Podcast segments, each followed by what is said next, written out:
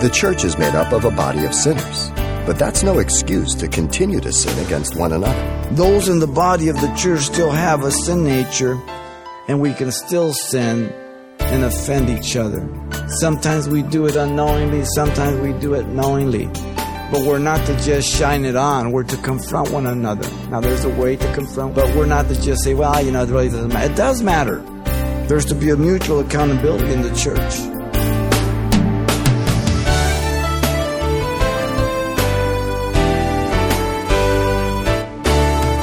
Welcome to Simple Truths, the daily half hour study of God's Word with Xavier Ries, Senior Pastor of Calvary Chapel of Pasadena, California. When it comes to our shortcomings, it's easy to say, well, that's just the way I am. But according to Pastor Xavier, that's no longer a valid excuse once you've been transformed by the blood of Christ. He examines this calling and the responsibilities of a true disciple as he continues in our study series of the Gospel of Luke. Turn to chapter 17 for today's Simple Truths message titled, The Essential Truths for Disciples. Let's listen. No one can be a disciple of Jesus and do the things he requires unless they are completely dependent on him to enable them. Being a Christian, a disciple, is synonymous. You cannot be a Christian without being a disciple. It's impossible. The word disciple simply means a learner, a pupil. It appears 268 times, all found in the four Gospels and in the book of Acts. For that reason, Jesus declared in Matthew 11, 18 on down, He said, Come to me, all you who labor and are heavy laden, and I will give you rest. Take my yoke upon you and learn of me, for I am gentle and lowly in heart, and you will find rest for your souls, for my yoke is easy and my burden is light. The way a person becomes a disciple is through the offer of salvation as a person repents and they become a new creation, 2 Corinthians 5.21. Jesus enables the believer to become more like him as we are joined as an ox to a yoke, that we are able to do the will of God and not our own, and we follow his direction, not our own. We do this through growth and study becoming transformed. This begins this lifelong transformation through growth, development, and maturity. Paul to the Colossians and the Ephesians, he says this, that we are to put on the new man which was created according to God in true righteousness and holiness, who is renewed in the knowledge according to the image of him who created him. So being Christians now, we can be what we weren't before. You cannot say you're a Christian and still be living the same way you used to. You cannot have the same values. You cannot have the same worldview. It's impossible.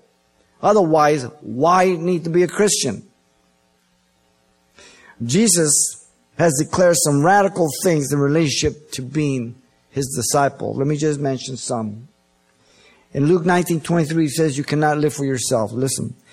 Then he said to them all, if anyone desires to come after me, let him deny himself, take up his cross daily, and follow me. Being a Christian is not being religious. It's not being spiritual. It's not being one thing for a while and then switching. It's being a Christian all your life, following Jesus, not living for yourself. You cannot have a divided heart. Jesus said in Luke 9:62, he says, "No one having put his hand to the plow and looking back is fit for the kingdom of God. Have hearts in the world, have hearts in Christ. And you cannot value a person, any person, more than Jesus. You gotta love him first. Luke 14, 26 and 27 says, if anyone comes to me and does not hate his father, mother, wife, children, brothers, sisters, yes, his own life also, he cannot be my disciple. Pretty shocking statements. The hate and the love does not mean literal hate towards your mother, father, husband, and so on and so forth. But you got to love God first, so this way you'll know be you'll be able to love your husband and wife the right way. In other words, you cannot value any person more than Jesus Christ. You must love God with all your mind, heart, and soul. And then the second follows, you love your neighbors yourself. Then you're going to love them in the right place, in the right manner. In view of all this, Jesus now teaches disciples four lessons for effective service to Him in preaching the gospel here in chapter 17, 1 through 10. As we've seen, Luke couples things together with a common theme and, and to give lessons, and this is no different here. Jesus teaches the disciples four lessons to be effective in service as they preach the gospel. These are the four. First, the warning against offenses, verse 1 and 2. Second, the command to forgive, verse 3 and 4. Thirdly, the need to live out our faith, 5 and 6. And fourthly, the danger of pride in serving. It begins with the severest of all. I can't find a severe warning in the New Testament than these two verses. The warning against offenses. Look at verse 1. The certainty of offenses in this world by man is declared. Then he said to the disciples, It is impossible that no offenses should come. Jesus is speaking in the context of what has preceded, the gospel being preached. Some say there's no connection here between what precedes and what follows, but they're absolutely wrong. The entire section, as we've noted, is one Sabbath day that began in chapter 14, verse 1 to chapter 17, verse 10. All of it is one day. The Lord is preaching the gospel and tax collectors and sinners are coming to him and he's saving them, receiving them and eating with them. So the Pharisees and scribes are murmuring against Jesus. Luke 15, 1 and 2 and 16, 14 tells us. These religious men were constantly opposing Jesus and the gospel as we've seen, attempting to turn people away from Jesus and the kingdom of God to be saved. Yet they declared themselves to be religious and knowing God. Sometimes the greatest opposition to the gospel is from within the church itself. The liberal church. The false church. Jesus speaks now to his disciples, but again, the Pharisees are still in the background, as we've seen through this whole day. He speaks to the Pharisees, then to the disciples, then to the crowds. They're all there. Now, notice Jesus said to his disciples, there would always be people attempting to turn seekers and young believers from Christ. The affirmation is stated by the double negative, the first being, it is impossible. The phrase it is is in the indicative present active. It is a constant truth.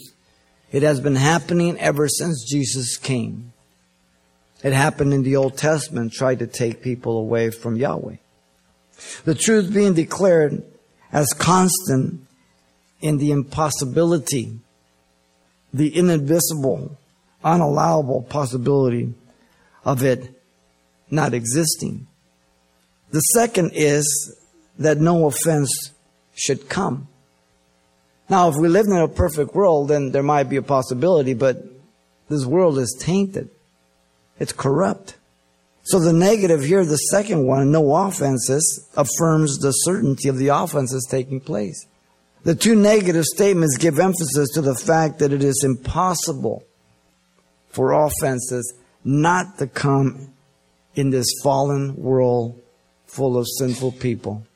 We offend, we trespass, we insult, we shoot our mouth, we do what we want. That's sinful man. The heart of man is deceitful, desperately wicked. Jeremiah 17 9. The phrase to come is an infinitive in the aorist active tense. So they will take place. There will be no doubt. I'm sure that you can think of people and events and things that were said or done in your own lifetime as a Christian that will fit right into this very severe charge and sin against heaven and God and the gospel. The word offense, scandalon, means to the removable stick or the trigger to a trap. Maybe you, when you grew up, you were trying to catch little frogs or whatever, and you put a little box, you put a stick there, and you put a stick on it, and you go behind a bush, pull it. That's the word.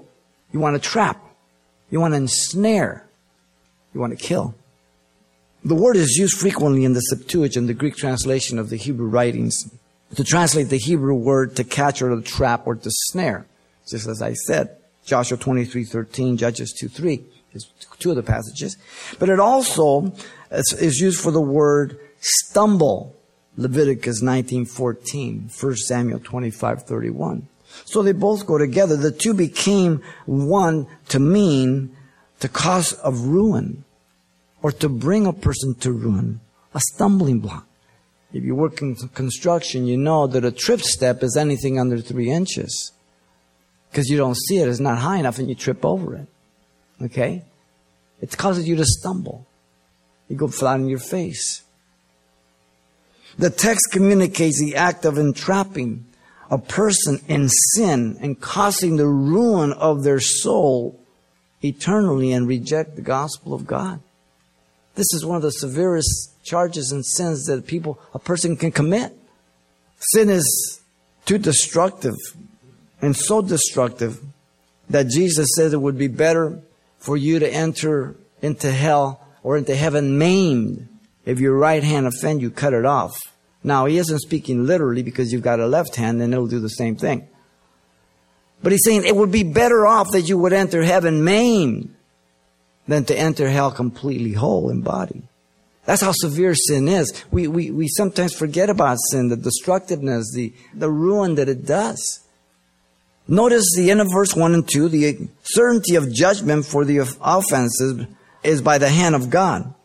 The person attempting to derail one from the gospel or to tempt a young believer to get involved in sin will be under divine retribution. Listen to the words, but woe to him through whom they do come. Now they're going to come.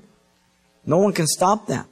Man is dead set to live and act and say and speak against God and to thwart whatever they can. But woe to that man. The word but marks the sharp contrast here the impossibility of the offense not happening, yet the personal responsibility and accountability for the offense is definitely indicated. The person is noted by God and the person will be held responsible by God. This is God's verdict over an enemy of God, an enemy of the gospel. Therefore, they're going to be an enemy of Christians. Notice the person that dies before committing such a heinous crime would be under a less severe divine judgment. Listen to his words. It would be better for him if a millstone were hung around his neck and he were drowned into the sea. The nature of the death is gruesome as you look at it and read it. The form of death is very graphic in picture. A millstone hung around the neck like a necklace. A huge thing. The millstone here, there's two type of millstones. Some of you were in Israel with it. There's a hand, uh, hand mill that you just with your hand, small stone that you grind. And then this is a huge one that it stands vertical with a hole in the middle and a pole through and they tie an ox and a donkey to it so it goes around in a circle to, to grind the wheat and the corn. This is the one that he's talking about. Notice the benefit is indicated by the word better. It means profitable. It'd be more advantageous if a person died drowning in the sea, his body being unrecoverable, than to ever commit this sin. This is Jesus speaking. This type of death being preferable to severe judgment of God for the crime of tempting and corrupting a believer to sin. Here's a comparison. Than that he should offend one of these little ones. The little ones are those seeking the kingdom of God and young believers. It's not literally talking about just children, but those who are coming to God in childlike faith. The tense of the offense is expressed in the aorist subjunctive, a single act in the future. And there's one act at a time against the sin, against the saint, against the gospel, against God, by those who think themselves that they are God. Jesus rebuked his disciples for arguing about who was the greatest in the kingdom. Remember, he took a child to himself. And in Luke 9:48 he says, "Whoever receives this little child in my name receives me, and whoever receives me receives him who sent me, and he who is least among you shall be great." This is why God will judge Satan with the severest judgment because he enticed the first believers to sin and ruin them for eternity. Thank God God made a way for repentance. There is no redemption for Satan. Gehenna was made for Satan and his angels. The entire world system and people are influenced under corruption and sin. And those who were in the world, as you and I were, we lived that way. We, we, we hopefully got, none of you ever did that. If you did, you're saved. He's forgiven you. You've repented. But it's bad enough that we, we enjoy corrupting others in certain areas. Whether it be drinking, getting loaded, or sex, or whatever. We, we love corrupting people. We thought it was funny. But this is severe. This is eternal. This is for the gospel. By one man's sin into the world and death through sin, Romans 5.12 says. For all that is in the world, the lust of the flesh, the lust of the eye, the pride of life is not of the Father but of the world. 1 John 2.16. That's the gates by which everything comes in. There are always individuals that will cross this line to entice or corrupt those walking with Jesus to the ruin of their souls eternally. Otherwise, a warning would be useless. Top on the list are public school teachers, administrators, university professors who attack and destroy the faith of believers that go to their classrooms. God has a special place for them. Secular humanists, atheists, agnostics who deceive believers to believe in the goodness of man. They mock at sin and the fact that God exists. Amoralists teach there is no right or wrong, corrupting the believer away from Christ. Now, there is a choice by the person who is being deceived, but the greater judgment falls on the deceiver. And that's what the focus is on the text here. Those who convince believers that the Word of God has mistakes, cannot be trusted, falling for the same lie as Satan told Eve. Has God said?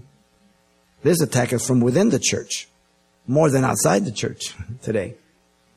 Those that teach a postmodern Christianity, redefining Christianity, the church, and a Christian making it more cultural and worldly, blurring the holy from the profane, secularizing the church. The Bible calls it the Church of Laodicea, though it has many names throughout history, the different movements. it's all the same. If you're still living and doing the things you used to, either you've gone back to the world or you've never been born again, one of the two. There must be a drastic change in your life to cause the believer to turn away from Jesus and to go back into the world. This is their goal. And people work hard at it. Listen to what Jesus says about such men. Matthew 23, 13 says, But woe to you, scribes and Pharisees, hypocrites, for you shut up the kingdom of heaven against men, for you neither go in yourselves, nor do you allow those who are entering to go in. They're coming in and you stop them through entrapping them, through enticing them. Woe to you, scribes and Pharisees, hypocrites, for you travel land and sea to win one proselyte. And when he is won, you make him twice as much a son of hell as yourself. They end up being worse than you. The warning against offenses is from turning believers away from the gospel. Second lesson he teaches them as they're ministering the gospel is the command to forgive, verse 3 and 4. The responsibility to confront is on the innocent Christian, the innocent party, beginning of three. Usually we say, well, you know, I didn't do nothing. Let him come to me. No, no, no. If somebody did something to you and you're aware of it, you're the innocent party, you're responsible to go. That's what the scriptures teach. Notice the warning is to all believers. Take heed to yourselves.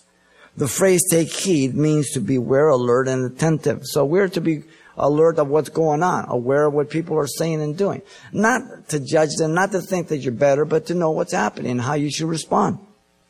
The phrase could be reflexive, looking back to make sure they did not entice and stumble any believer to sin themselves. But the phrase also could be reciprocal of mutual responsibility to each other, looking out for each other. It's a transition between verse 1 and 2 into 3. Now notice the tense is the imperative present here, active. It is to be ongoing at all times. We're to be alert. We're to be watching. Those in the body of the church still have a sin nature and we can still sin and offend each other. Sometimes we do it unknowingly, sometimes we do it knowingly. But we're not to just shine it on, we're to confront one another. Now there's a way to confront, we'll deal with that. But we're not to just say, well, you know, it really doesn't matter. It does matter. If you don't deal with your children and just let things go, things are going to matter. If you don't deal with things with your husband and wife, things are going to matter. If you don't deal with people, things are going to matter. There's to be a mutual accountability in the church. Notice the condition is a real con- situation, not hypothetical. If your brother sins against you, rebuke him. The word sin simply means to miss the mark. The sin is not always deliberate, as I said, though. At times it is. It's a trespass, willful. The tense is subjunctive aorist active. He or she has committed an offense against you. It's very, very clear. There's no question here. Now, the responsibility of the one sinned against is to approach the sinning person. We are not to ignore it again. The word brother, Adelphos, literally means born of the same womb. We're in the family of God. We're in the same church body. Even if we don't go to the same church locally, but if we're Christians, we belong to the Church of Jesus Christ. The word rebuke simply means to censure or to charge someone with their failure. This is an imperative command, by the way, not a suggestion. We're commanded. So, when somebody offends you, does something against you, and you know it, and you don't confront them, you're disobeying the Lord. Simple. Now notice the accountability to reconcile lies on both Christians. And if we repent, forgive him. The one being confronted has the duty to acknowledge his or her sin if he repent. This means he did acknowledge it. The condition is a reality of the goal. They were confronted and they repented. He or she repents. They change their mind about their sin. Sometimes a person may be completely ignorant. I, am sorry, I didn't realize I did that. I, I didn't realize that that. Please forgive me. It's settled. The aorist tense indicates the genuine act of repentance here. There's no question about the repentance here. Now notice repentance means they acknowledge your charge, they confess their sin and ask forgiveness and abandon their sin. Not justify their sin, not excuse their sin, but owning up to their sin. I'm sorry. Notice the one who confronted has the duty of pardoning their sinning brother or sister. Forgive him. This is an imperative command. Again, there is no option when there is genuine repentance, and there's no doubt about the repentance here. The word forgive simply means to send away, to give up the debt owed. The two are reconciled, holding nothing against each other like it never existed. There being no thoughts of revenge or getting even or being bitter. This can only be done through a release, forgiving completely, based on there's actual confession, asking of forgiveness, and you forgive, you release. The problem with our human aspect is we don't forget. So the problem is with my mind. It stirs up my heart. Your mind is like the key that you stick in your engine and you turn it over. That's the key to your evil heart. The problem is the heart. And so I got to bring my thoughts in captivity. We're going to speak about that. I got to depend on the Lord constantly. Pastor Xavier Ries and the simple truths of the accountability and goal of reconciliation commanded of the saints, seeking the will of God in resolving conflict among the body of believers. And you can hear this important message again anytime online by simply selecting today's date at the radio listenings link you'll find at calvarychapelpasadena.com. But there's still much more to come right here next time as well. However, in the meantime, you can always pick up your own copy of this message and the title to ask for is The Essential Truths for Disciples. It's available on CD, as usual, for only $4. Once again, you'll be asking for the message titled The Essential Truths for Disciples, or simply mention today's date. You can request your copy by writing Simple Truths, 2200 East Colorado Boulevard, Pasadena, California, 91107. Or to make your request by phone, call 800 926 1485. Again, that's 800 926 1485. Or the address once again is Simple Truths, 2200 East Colorado Boulevard, Pasadena, California, 91107. And thanks for mentioning the call letters of this station when you get in touch. This helps us track the effectiveness of this ministry in your area. Pastor Xavier Ries says today's church needs to be reminded of its true foundation, one created by God and not man made. Join us right here next time for more Simple Truths.